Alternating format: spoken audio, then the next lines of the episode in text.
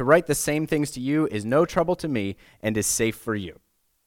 So, the first thing here that I notice, especially if you read the rest of Philippians before this, is this is the first time he starts warning against something. Safe from what? Safe from who? Who or what is Paul warning against? And then we'll move on to verse 2. Look out for the dogs. Look out for the evildoers. Look out for those who mutilate the flesh. So, Paul is warning against the Judaizers, which is a group of people that believe that in order to, be a, to become a Christian, one must first follow Jewish tradition. And we can see this because of the specific words he chooses here, really, the specific insults. He's using uh, insulting language in order to catch their attention because this is the you know they would they would read his letter to the congregation and those people would be among the congregation at that time so he's calling them out here using dogs evildoers and those who mutilate the flesh. So first dogs. A common insult for non-jewish people from jewish people. That's what they would say. Because a dog was an unclean animal. And this insult would be used for reproach or humiliation. Uh, we see this a lot, I found in 1 Kings. Dogs will eat the followers of whoever, or dogs will eat the specific king or queen. It was an insult. It was not a good way to go. Certainly not a good way to go. Jesus even uses it when he is speaking to a Canaanite woman in Matthew chapter 15, verse 22, which I would like to read for you here.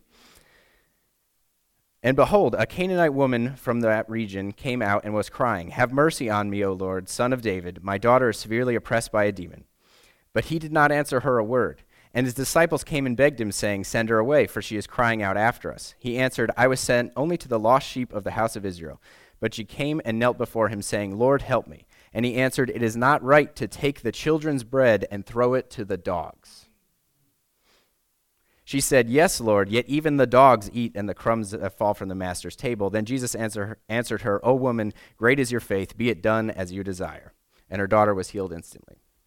So the rest of that passage is not necessarily important to this sermon, but I think it's important because that's a very interesting story. But even Jesus uses it. And interestingly, he's talking to a Canaanite woman. The Canaanites should not have existed at that point because the Israelites should have done what they what they originally were tasked to do when they entered the, the land of Canaan. So I just think that's interesting. That's not really part of the sermon, but uh, Jesus, God, speaking to a Canaanite woman and someone of great faith. I think it's very interesting. Anyway, let's get back to the dogs. So the main point here is role reversal. So the Jewish people once were the children. They were supposed to they were God's chosen people. And in a way, they still are. But now they are the enemies of God. Now they are the adversaries of God. Now they are the ones who are cast out because they, they rejected Jesus. Instead, they are taking the place of the outsider, of the one, the dog, begging for scraps. Uh, in Revelation chapter 22, verse 15, we see this as well, where the people of Israel, or the people of God, are brought inside and the dogs are left on the outside. So Paul is using this to grab the attention and condemn the Judaizers. Second, evildoers. That one's pretty obvious. It's another role reversal. The Jewish people used to be the recipients of God's favor. They were the good people. They were the, they were the, the good person in the Proverbs. But now they are the evildoers. Now they are God's enemies because they are trying to corrupt God's people. And then finally, those who mutilate the flesh. oh, my notes are all out of order here. I should have double checked this beforehand. Uh, so, or did I just miss a page? I don't know. Either way, those who mutilate the flesh. So this one is about circumcision, obviously. And what Paul does here is he takes something that is extremely important to the Jewish people and he turns it into something that is profane. This is forbidden. This practice, mutilating the flesh, is forbidden in Leviticus. It's not supposed to be done. So he takes them from the circumcision to the concision. That would be the phrasing. So something from uh, it is it is an outward sign of their devotion to God, their separateness from everybody else as God's chosen people, and he turns it into something pagan, something forbidden, something that is an evil practice that God certainly did not approve of. So we see now that uh, Paul is calling out the Judaizers. There's no one else he could be talking to because no one else would take offense at mutilating the flesh in the way that these people would. All right, so let's move on to the next set of verses here. For we are the circumcision, who worship by the Spirit of God and glory in Christ Jesus and put no confidence in the flesh. So he goes from look out for the dogs, the evildoers, and those who mutilate the flesh, for we are the circumcision. So who is we? Well, it is those who worship by the Spirit of God and glory in Christ Jesus and put no confidence in the flesh. And there's a common thread here in all of these things. And that thread is it is something beyond ourselves. We worship by the Spirit of God, not by our own power. We glory not in ourselves, but in Christ Jesus. And we put no confidence in our own flesh, but in something much more powerful, something much greater. And in verse 4, see if I have that one.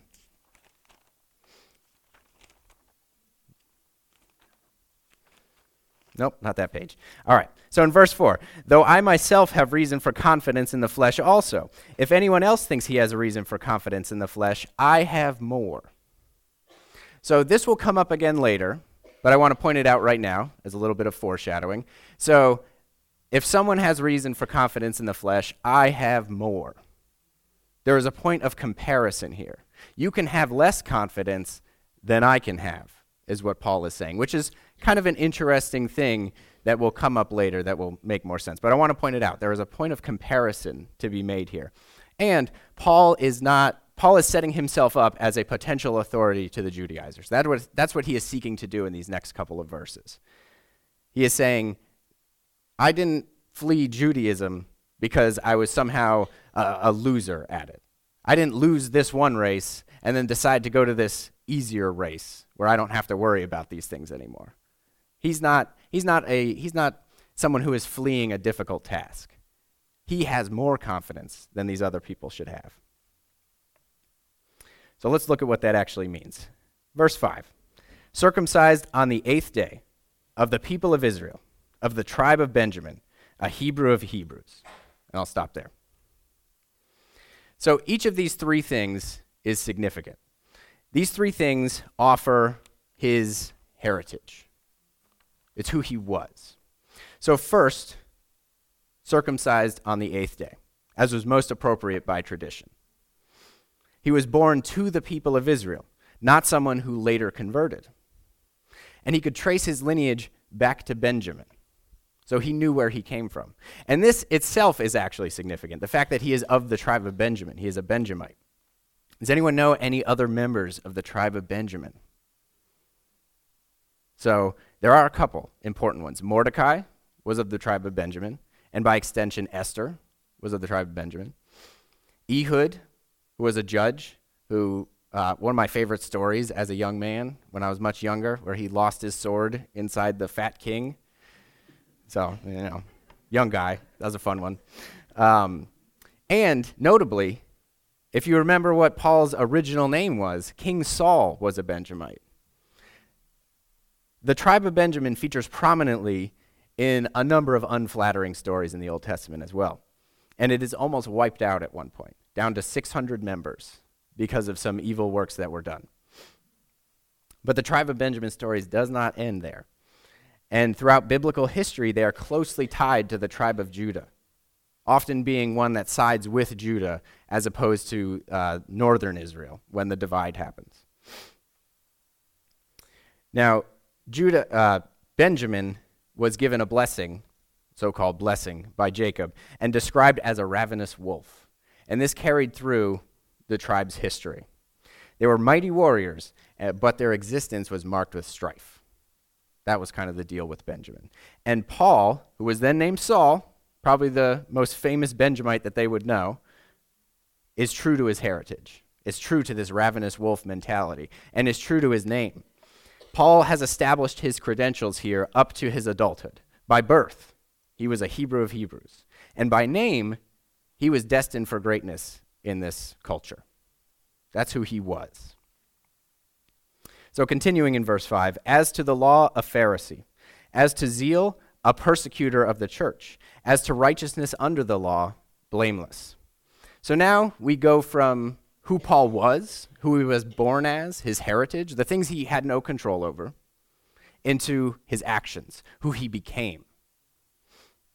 And Paul took hold of his destiny with both hands.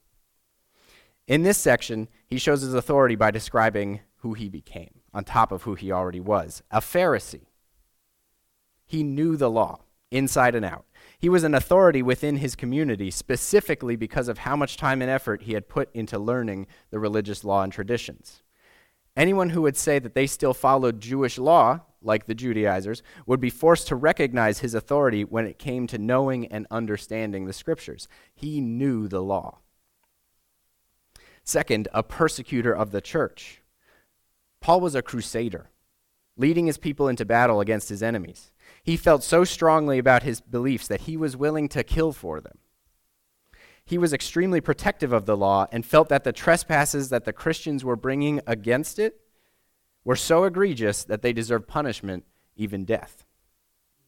But not only did he feel strongly, his feelings led to decisive actions. By bringing up arguably the darkest part of Paul's past here, Paul is setting up himself to sh- just to show how much he loved the law. He did not merely know it. He was not just a Pharisee that sat along on the sidelines. His zeal was driven by his fanatical love for the things of God as he saw them. Of course, this love was misplaced and his actions were reprehensible. But it cannot be denied how strongly he felt about the law. And this must also be recognized by the Judaizers. Were they crusaders? Not so much. And finally, blameless. His description of who he became as to righteousness under the law, blameless.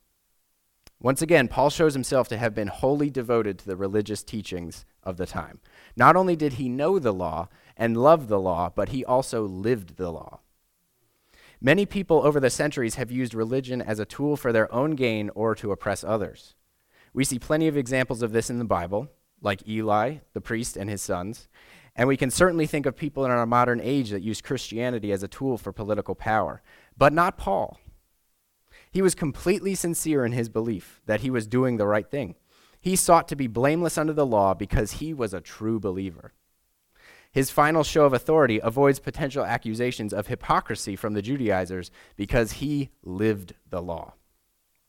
So, in these two sections, these couple of verses, Paul offers up evidence for why he, of all people, should have confidence before God in his own flesh. He provides three examples of how his heritage should give him confidence, and three examples of how his actions should give him confidence. From birth, it would seem that Saul, not Paul, was destined for greatness in his culture. Circumcised as a natural born Israelite to the tribe of Benjamin and named after the first king of Israel. Throughout his life, he fully embraced his identity and became a leader among his people in the destruction of the enemies of God as he saw. He knew, he loved, and he lived the law to the very best of his abilities. But he was wrong. Verse 7 But whatever gain I had, I counted as loss for the sake of Christ.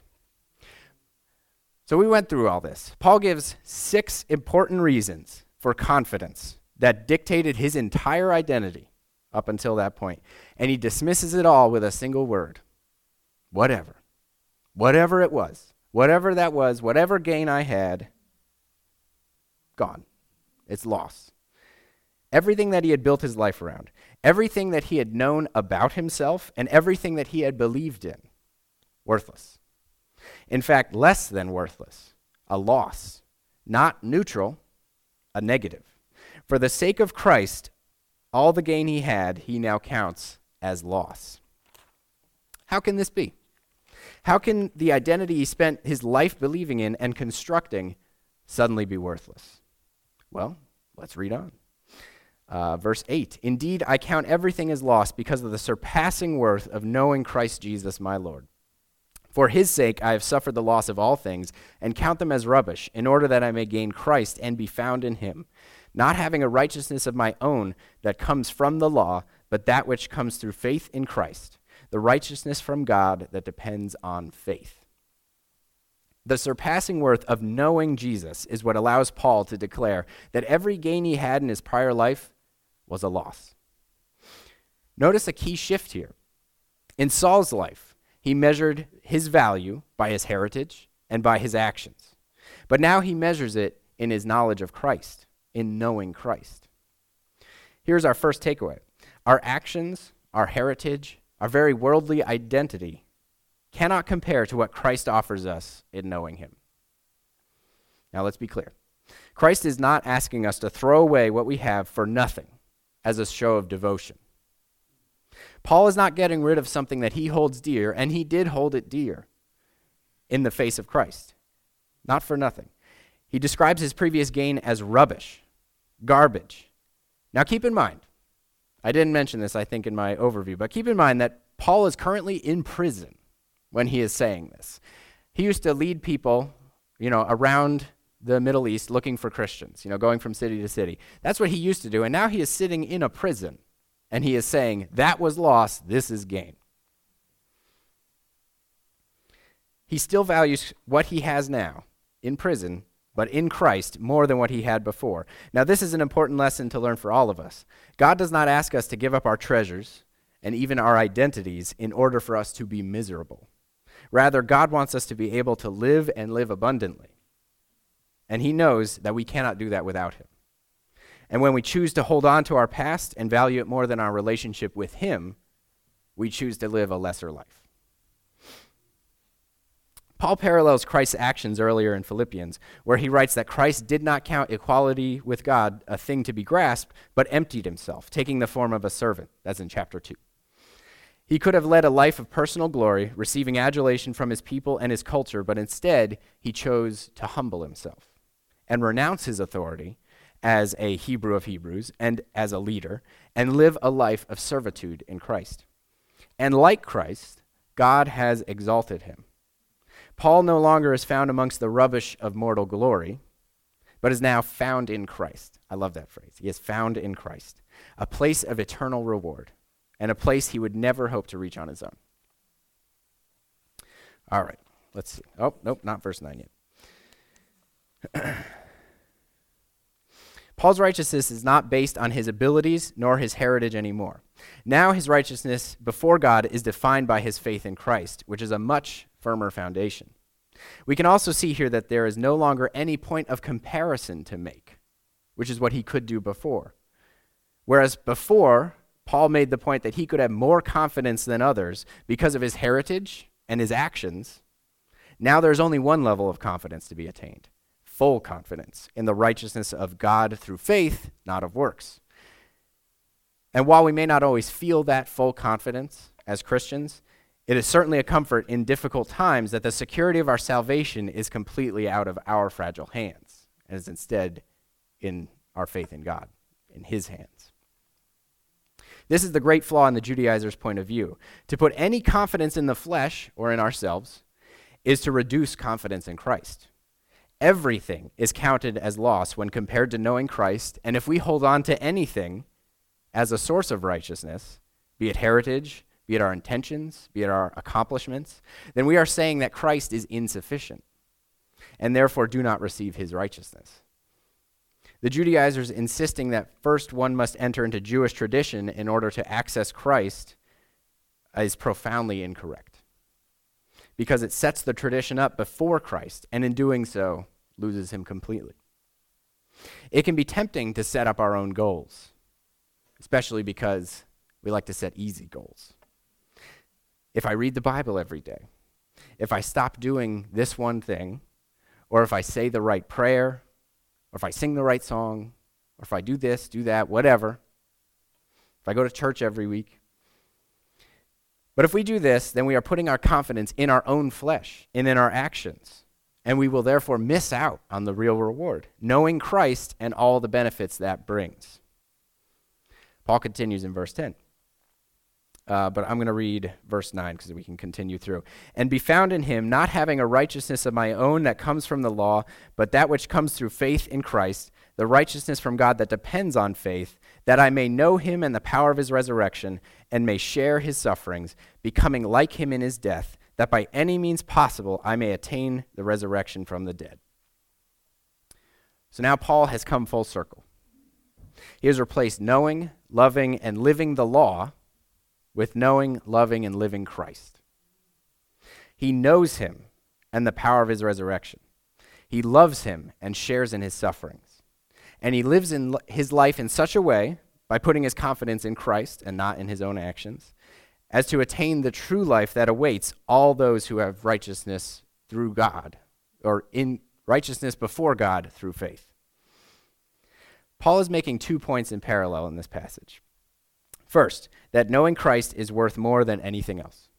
Second, that anything else can get in the way of knowing Christ. He shows this first by giving us what he himself originally considered to be the source of his righteousness, his heritage, and his actions. And how ultimately he cast all that gain aside, like trash, to lay a hold of Christ. Then he goes on to say that to know Christ is to attain his righteousness. And the, that righteousness is superior in every way to the righteousness he created for himself. If he did not suffer the loss of all these things, then he could never have gained true righteousness. If we add anything, anything at all, to Jesus as a source of righteousness, then we're missing it. We're missing the mark. Now, there's also a third point in this passage, which we've just finished the passage. That's verse 11. There's also a third point here, and that is the application. After reading through all this and hearing the analysis of these verses, the next most logical question is how? How do I do this? How do I value Christ above all things? How can I train myself to value Christ above all things? Because this is not an automatic process. This is not something that just happens in an instant. In fact, so some spoilers for maybe next week's sermon. Uh, it, later on in the chapter, Paul says, you know, he hasn't perfected this yet. He has not reached perfection yet. He is still he is still striving ahead. I don't want to talk too much about that because you know you got to have a sermon next week. So it's not automatic. But how do so how do we do this? How do we attain the mind of Paul here, which rejects worldly glory in favor of God's righteousness? Well, let's take, a, let's take another look at the first verse in the passage. It says, Finally, my brothers, rejoice in the Lord. To write the same things to you is no trouble to me and is safe for you. So, in some translations, I'm using the ESV, so it says, is safe for you. In some translations, it'll show it as, it is a safeguard for you. Rejoicing in the Lord is a safeguard for these things. To rejoice in the Lord is a safeguard for what follows here, which is the trap of worldly glory.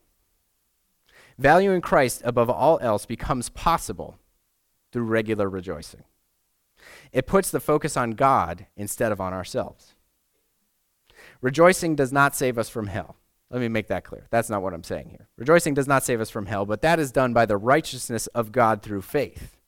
But rejoicing does remind us of the truth that we already know that we are saved by His grace alone, not by our own successes or failures, and that Christ is worth it. That is what rejoicing does for us. That is how it acts as a safeguard, because it reminds us. And as we enjoy it, it turns into a feedback loop. We enjoy it more, we enjoy Christ more, we rejoice more, and we continue on. So, how can we take Paul's advice and rejoice in the Lord? Well, there are many specific ways to do so. We could sing, we can pray, we can speak to others about the goodness of God.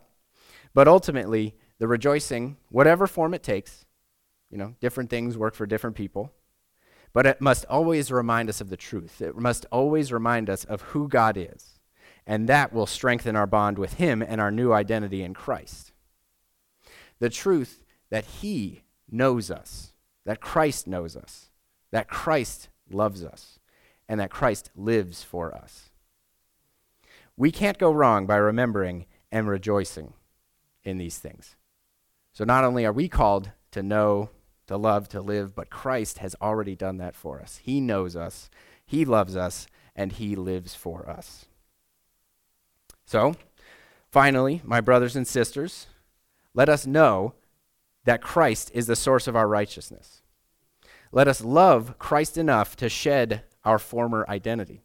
And let us live rejoicing in the Lord to strengthen our new identity and be always found in Him. Let's pray. God, thank you so much for who you are and for the access that you have given us to you. Help us always to remember that you are worth it, that you are worth so much more than we could ever get here on our own. Thank you for the, the loving sacrifice that you, you gave to us in, uh, in sacrificing your son. And help us to, to live that out and to show that to other people and to glory, uh, to glory only in you and to honor you in everything that we do. In your name, amen.